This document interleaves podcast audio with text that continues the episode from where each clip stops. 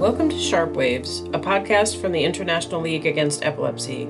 Our episodes cover epilepsy research, clinical care, career development, and issues in diagnosis and treatment from around the globe. Well, thank you for joining us. If you'd like to introduce yourself to our listeners, that would be great. My name is Sanjay Sisodiya. I'm an adult academic clinical neurologist at the UCL Queen Square Institute of Neurology and the National Hospital for Neurology and Neurosurgery. And I have an interest in difficult to treat epilepsies. Often, as you know, these are caused by rare genetic changes. Great. So, this paper that was recently published, it, it sounds like it sort of calls into question the idea that Dravet syndrome is monogenic. Did you have suspicions or sort of what motivated you to to go in that direction and do do that research? So as the number of people that we see in our service with Dravet syndrome has been increasing, as we receive more referrals from children becoming adults and, and going through the transition process into adult care, and as more adults are being diagnosed with the condition, what became apparent, I think, and I think probably has been apparent to, to pediatricians maybe for some time, is that the spectrum, the phenotypic spectrum in Dravet syndrome is wide. So, for example, you may see somebody who is able to walk into clinic with a, a normal gait and is able to engage in basic conversation and, you know, has a variety of interests, may be able to go down to the shops to buy something, for example, and whose seizures may be relatively well controlled. And they have the same condition, the same core condition, as somebody who maybe has a much more severe um, phenotype, who maybe, for example, has to be brought to clinic in a wheelchair, may not have the ability to communicate in any way, may have very frequent and severe seizures the core phenotype for both individuals can be the same. You'll see the same early history. And yet, and they both may have variants in SCN1A that are considered pathogenic using the appropriate guidelines, and yet they are so very different. And we see this, of course, for other rare genetic epilepsies, but I think it's most apparent in Dravet because I suppose, at least in my practice, we see more people with, with Dravet than most of the other rare epilepsies. And so I suppose the question has always been why is that? And can we learn something from the people who've got less severe or more severe phenotypes that might help, that might help in understanding the condition and might help in its treatment? We know that there are, you know, some factors that can influence this. For example, we know probably that the type of variant makes uh, a contribution but these factors that are known about don't explain everything or not themselves explained. So, for example, myoclonus occurring early seems to be a bad prognostic factor, but we don't know why. And why does myoclonus occur earlier? So why is there this phenotypic spectrum? And so what we thought we'd do with the advent of whole genome sequencing is to ask the question of whether there might be variation across the rest of the genome that might be influencing the phenotype. And it's kind of not really that weird to think of that. I think because of course no single genetic variant acts by itself. We are not we're not the product of our genomes fully anyway, but neither are we the product uh, of a single variant in our genome. It acts against the background of the whole of the rest of the genome. So it didn't seem unreasonable to look at the whole of the rest of the genome and see whether we might find something else there that we could consider is influencing the phenotype. So you had several groups that you compared in this study. You had a cohort of adults, I believe, with Dravet syndrome, and then several different control groups. Can you talk about those and why you chose those specific groups? Yes. So you can imagine that if you just compared a group of adults with Dravet syndrome with, let's say, healthy individuals, you're going to find genetic changes. But some of those genetic changes, obviously, you, you probably find a change in SCN1A. We picked all our all the people in our study on the grounds they had a clinical diagnosis of Dravet syndrome with a pathogenic SCN1A variant. So you'd find that difference, obviously, and you and you'd find other differences that might simply reflect that the the study group all had epilepsy. So we needed other control groups that would help us tease out the different elements here and allow us to focus in on the variation that might be influencing the Dravet phenotype itself. And so, as you say, we had a number of control groups. We had a control group of people who had epilepsy, but were known not to carry a pathogenic SCN1A variant. And we were able to do that. We were able to create that cohort through the Genomics England project, in which, of course, there are now thousands of people who have epilepsy as their primary phenotype, who have whole genome sequencing. And we also used, again, through the Genomics England resource, a really important group of individuals who are not known to have epilepsy and who still carry a missense variant in SCN1A. So these are individuals who carry, in some cases, variants that have previously been associated with Dravet syndrome, but they don't have Dravet syndrome and they don't seem to have epilepsy as far as we can tell. So that really helped us tease out uh, exactly what the SCN1A variants themselves might be doing. Now, I have to have to uh, add here that all the cohorts were modest in size. So our study cohort was modest in size. And the number of people out there who might carry an SCN1A variant and have no apparent consequences is also small. And we looked at people with missense variants in SCN1A because everyone in the gel cohort who turned out to have a stop gain, for example, in SCN1A, all turned out to have Dravet syndrome. So we didn't look at those people. We looked at people with missense variants. So, so those were the control groups that we were really interested in, and we hoped would allow us to focus in on what's going on in Dravet syndrome itself. Great, thank you. In your opinion, what what were the results that um, most stood out to you that maybe you were surprised by? Well, there were some actually. So I think it's just important first to state that obviously this is this is a um, a pilot study, if you like. I think the the findings are intriguing and potentially important, but obviously the number of people with Dravet syndrome we studied was small. 34 people. They were all adults.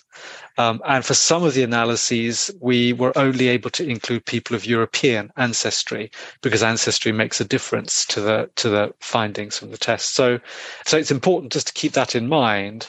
And obviously, it will be important to study these questions and findings in bigger cohorts to substantiate the findings. But we did find some things that were interesting. So, and I suppose in summary, what we think is that it does appear, at least in this cohort, that background variation in the genome has a consequence. And so, for example, what we found was uh, looking at rare variants, we found an individual who had a pathogenic variant in SCN1A, had a, a, clinical history that fitted very well with Dravet syndrome, but also had focal seizures and a long history of focal seizures and was known to have focal cortical dysplasia on their MRI brain scan. And this individual turned out to have a rare variant in DEPDC5, uh, also uh, present as well as the SCN1A variant.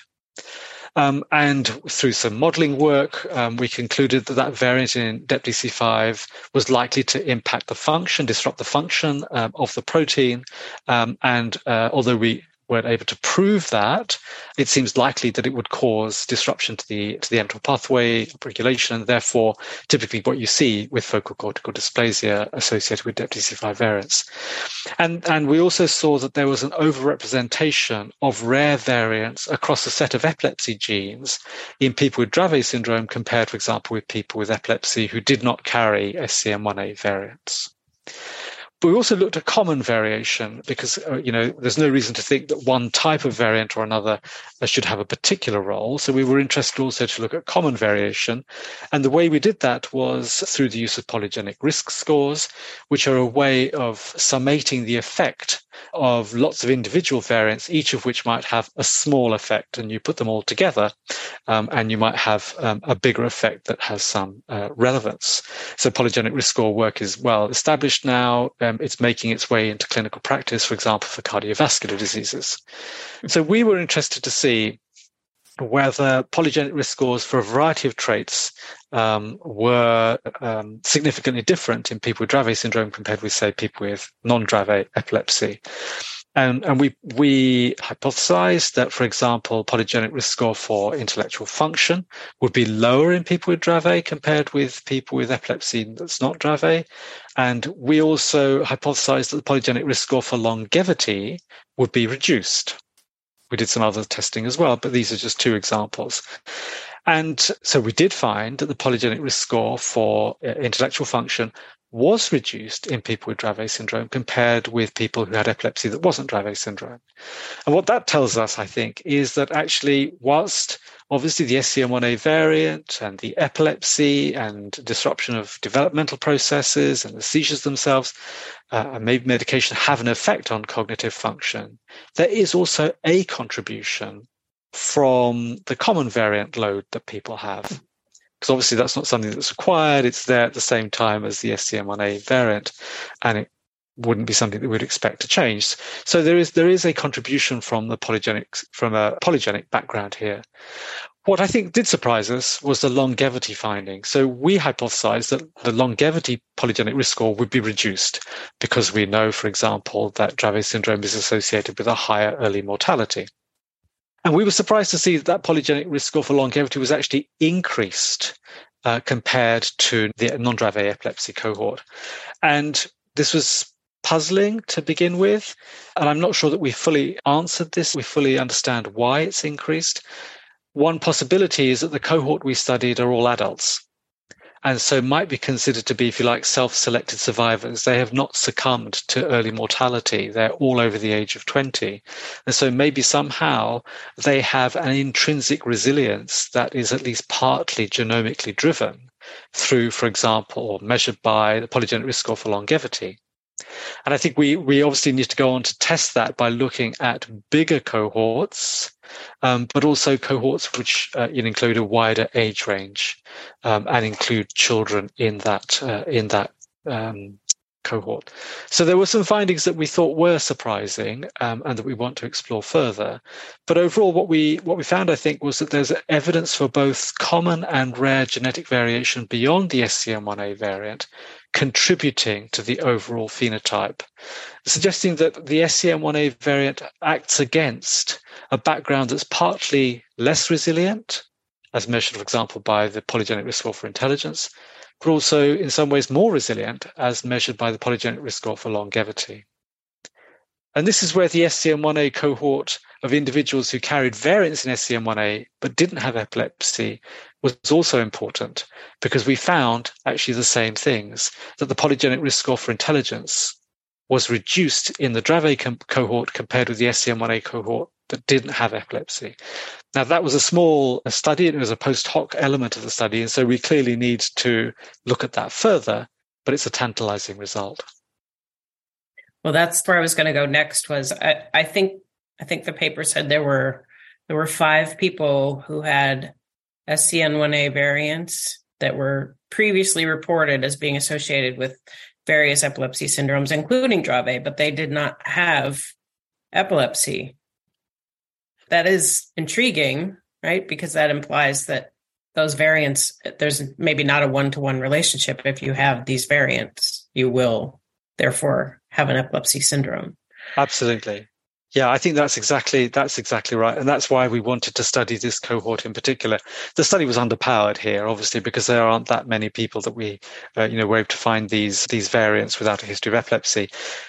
I don't think we can be certain they never had febrile seizures, but we can be mm. certain they don't have Dravet syndrome, and so there is the suggestion here is that the SCN1A variant by itself may not be sufficient I think it's important to say these are still early, you know, early days, and we need to substantiate these findings.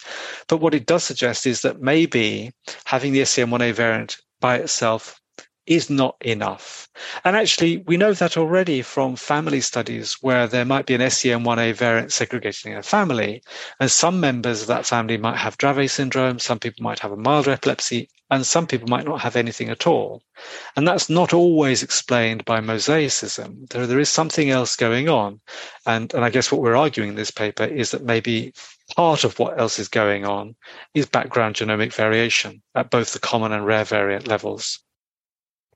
The paper talked about some of the challenges in exploring this additional genomic variation after you identify a plausible pathogenic variant. Can you talk about some of those challenges? So, I mean, I think there are a whole range of challenges, actually. I think one important challenge that we should think about right at the start is how we think about Dravet syndrome. So, the diagnosis is a clinical diagnosis.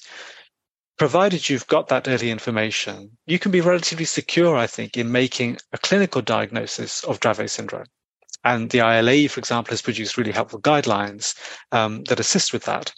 And then typically, of course, what we all do, because we're, you know, more and more people are picking up on this, obviously, so you request a genetic test, and then you might find that there is an SCN1A variant that's reported by the laboratory. So now you've got somebody with a typical history of Dravet syndrome with an SCN1A variant. And so you put the two together and you have a secure diagnosis, you think, with molecular support for Dravet syndrome. But what we never do, because of course, for most people, it's a really difficult thing to do, is test that SCN1A variant. We don't actually know much, much of the time what that SCN1A variant does. Does it cause loss of function? Does it cause gain of function? Does it cause something more complicated? Does it cause anything? We make the assumption that it does. We all do it, but actually we don't know for a fact. And I think that's a really important starting point for this. And that illustrates, I think, part of the difficulties we had with some of the other things. So we found variants in a variety of other genes, and often the phenotypes associated with variants in those other genes overlap with Dravet syndrome. And then trying to dissect out what that variant is doing compared with the SCN1A variant can be really difficult. And, you know, it would require more complicated functional studies. We didn't do those in this paper. Uh, and I think, you know, those are uh, more difficult studies to do. There are people who are much more expert at it than I am. And trying to engage people to do those studies can itself be challenging because there's, in a sense, not much in it for the research group. So uh, there are challenges in this work. And I think we need, really, if we want to take this further, we need to try and get better functional readouts for some of those other variants to be more secure that they're likely to be contributing to the phenotype.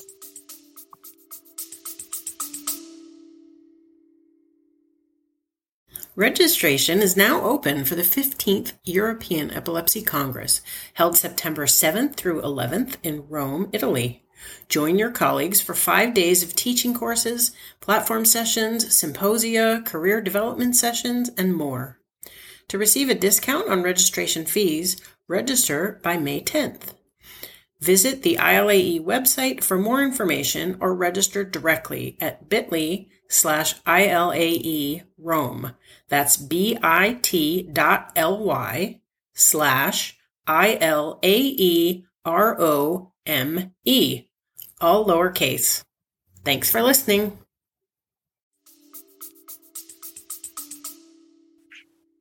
So I know this is a pilot study, but imagining into the future, what what are the significance of studies like this to something like personalized medicine? You know, tailoring treatment to a specific uh, genetic variant, if that genetic variant isn't all that's contributing to the phenotype? I think that's a really important question. Of course, it's part of the motivation to do this, to see whether we could learn maybe from people with Dravet who have a less severe phenotype and how that might inform us about how we might maybe change a more severe phenotype into a less severe phenotype. Maybe, you know, background genomic variation might give us an insight into that. But I think this is an important point, as well as obviously thinking about what the SCN1A variant is or isn't doing, which we don't know most of the time it is important because I think whilst the effect sizes for many of the things that we saw were limited, so we're not claiming, for example, that the polygenic risk score for intelligence is the sole reason or a really important reason why people might have cognitive difficulties with Dravet it's likely to be contributing something. And it's important to think about that because, for example, we might have the idea that if we could fully control the seizures in this developmental and epileptic encephalopathy, and maybe we do that through new gene based therapies, we might hope for significant improvements in other domains like cognitive function. And of course, that can happen. We do see improvement in cognitive function with seizure control, but it may not be that we can fully address those other difficulties the term DEE itself, of course, implies that, that there is a D element, a developmental element here that maybe is reversible. But I guess this helps us fill in that picture a little bit and think about what that D actually means how does that D arise, that developmental aspect? And it may not be just the SCN1A variant. So I think it tells us a little bit about what we might expect or anticipate or hope for from newer treatments. And of course, if we find other variants, especially rare variants that might be contributing to the phenotype, that might mean that we need to think about whether any treatments that affect that could also be relevant for an individual with Dravet syndrome. So I think there are a number of different angles, but really we need to, you know, to expand this study and, and in order to be able to kind of make firmer statements about draw firmer conclusions from from this approach. Thank you. Are there any takeaway messages for clinicians who treat people with Dravet syndrome or anything applicable yet? Or is this sort of just, you know, pilot study, very theoretical, not really many clinical implications? Uh, I think that's a very good question. I guess one one important thing is that, uh, which is not just purely an academic exercise. I think is that we really need to think about what we mean by monogenic, you know, and and that's an important point to think about broadly because I think if we consider an entity to be entirely monogenic, we focus all our efforts on that variant. We focus all our treatment developments on that on variants in that gene. We may be doing people a disservice. We may be undermining our own treatment developments because we haven't really thought about the the environment within which this variant is having its effect. So I think there are broader conceptual issues that we need to be thinking about that will be relevant in the longer term. I think in terms of practical management right now, I don't think that it should change the approach for somebody who's got a clinical diagnosis of Dravet syndrome with or without an SCN1A variant. There are well established um, guidelines for how best um, to help somebody in that situation. And I don't think this, this study um, yet changes those. But I do think it means that if the phenotype does seem maybe not entirely fitting with that of Dravet syndrome, or seems to be Dravet syndrome plus, we should not assume that that finding in that patient means we have to broaden the envelope of what we consider to be Dravet and what we allow within the spectrum of Dravet. We're always doing that. We find a gene. It's usually, you know, reported first in a few individuals. Then somebody else finds a variant in that gene in another individual who's got a slightly different phenotype. And so the phenotype continues to broaden. And at some point, I think it must be that that can't all be that single gene itself And we're bringing in phenotypes related to other variation. And I think uh, one thing to think about is that if the phenotype doesn't seem to fit completely, or if there are other features uh, clinically or investigations, it's worth thinking again, actually, because people do have more than one variant. We're always, you know, we, we're kind of been brought up to think one variant found, that's the end of the genetic testing, let's get on with the next step. And most of the time, that's probably right, but might not always be right. So if somebody's got something else, we should think about that. And I think this applies, for example, to the focal cortical dysplasia. There are previous reports of people with Dravet syndrome and an SCN1A variant who found to have focal cortical dysplasia. And that's been attributed to the SCN1A variant. Difficult, I think, maybe biologically to think how that might happen. But I think what this means is we should look because maybe they've got another variant. Maybe they've got a germline variant in DEPDC5, or maybe they've got a somatic variant, more difficult to access, obviously. But I think it means that we shouldn't always think once we found the variant, that's the end of the story. Thank you. As far as this line of research goes, do you have plans or ideal plans for where to take it in the future? Absolutely. So we are now studying a, a much bigger cohort. Um, of people with Dravet syndrome along the same lines. And so I think that's where we're going next is really to, to see what we find in a bigger cohort and whether we can substantiate these findings and also undertake novel analyses that a bigger cohort will permit, which you can't do with a smaller cohort because it just doesn't make any sense. The power is too low. So I think that's an important thing. And also I think to see whether this is a general phenomenon. Is this just Dravet syndrome for which this applies, or maybe this is a broader phenomenon. We don't know. So I think there are lots of questions that this work opens up, and we're looking forward to trying to address those. Yeah, it's very intriguing. Are you able to um, study a cohort of of younger children with Dravet to get at that longevity issue? Yeah, that's that's one of the things that we are now looking at, and I think it'll be really interesting to see what happens with that longevity PRS, whether it's still elevated for a cohort which includes children, or whether there's some kind of gradient which depends on you know, obviously it doesn't change with age, but maybe you know we'll see different polygenic risk score profiles in a pediatric population. We'll, we'll have to see what what emerges. Yeah, yeah. Is there anything else you wanted to add that we didn't cover? I think it really is from from my perspective what this I think is beginning to help address is the question of what is monogenic and what do we mean by penetrance and expressivity.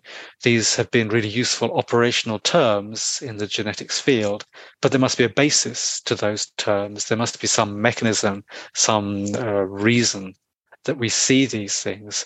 And there may be many reasons. Um, and I'm not saying that the background genomic variation is the only one, but I think it's, you know, we can now get a handle on that.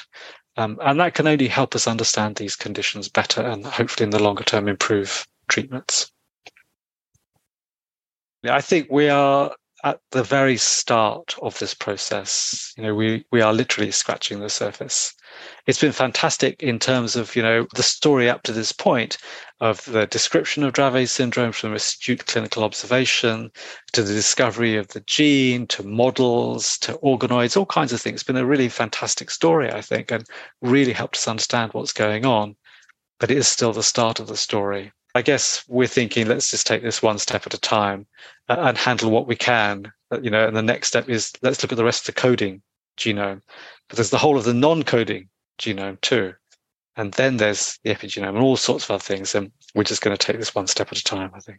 Right, right. So we'll have to come back in 20 years or so and see what's going on.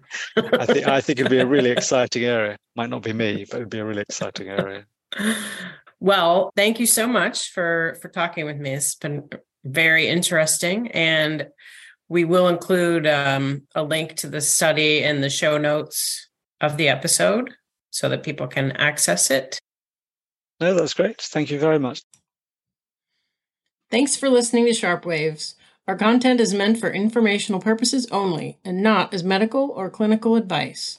The International League Against Epilepsy is the world's preeminent association of health professionals and scientists working toward a world where no person's life is limited by epilepsy.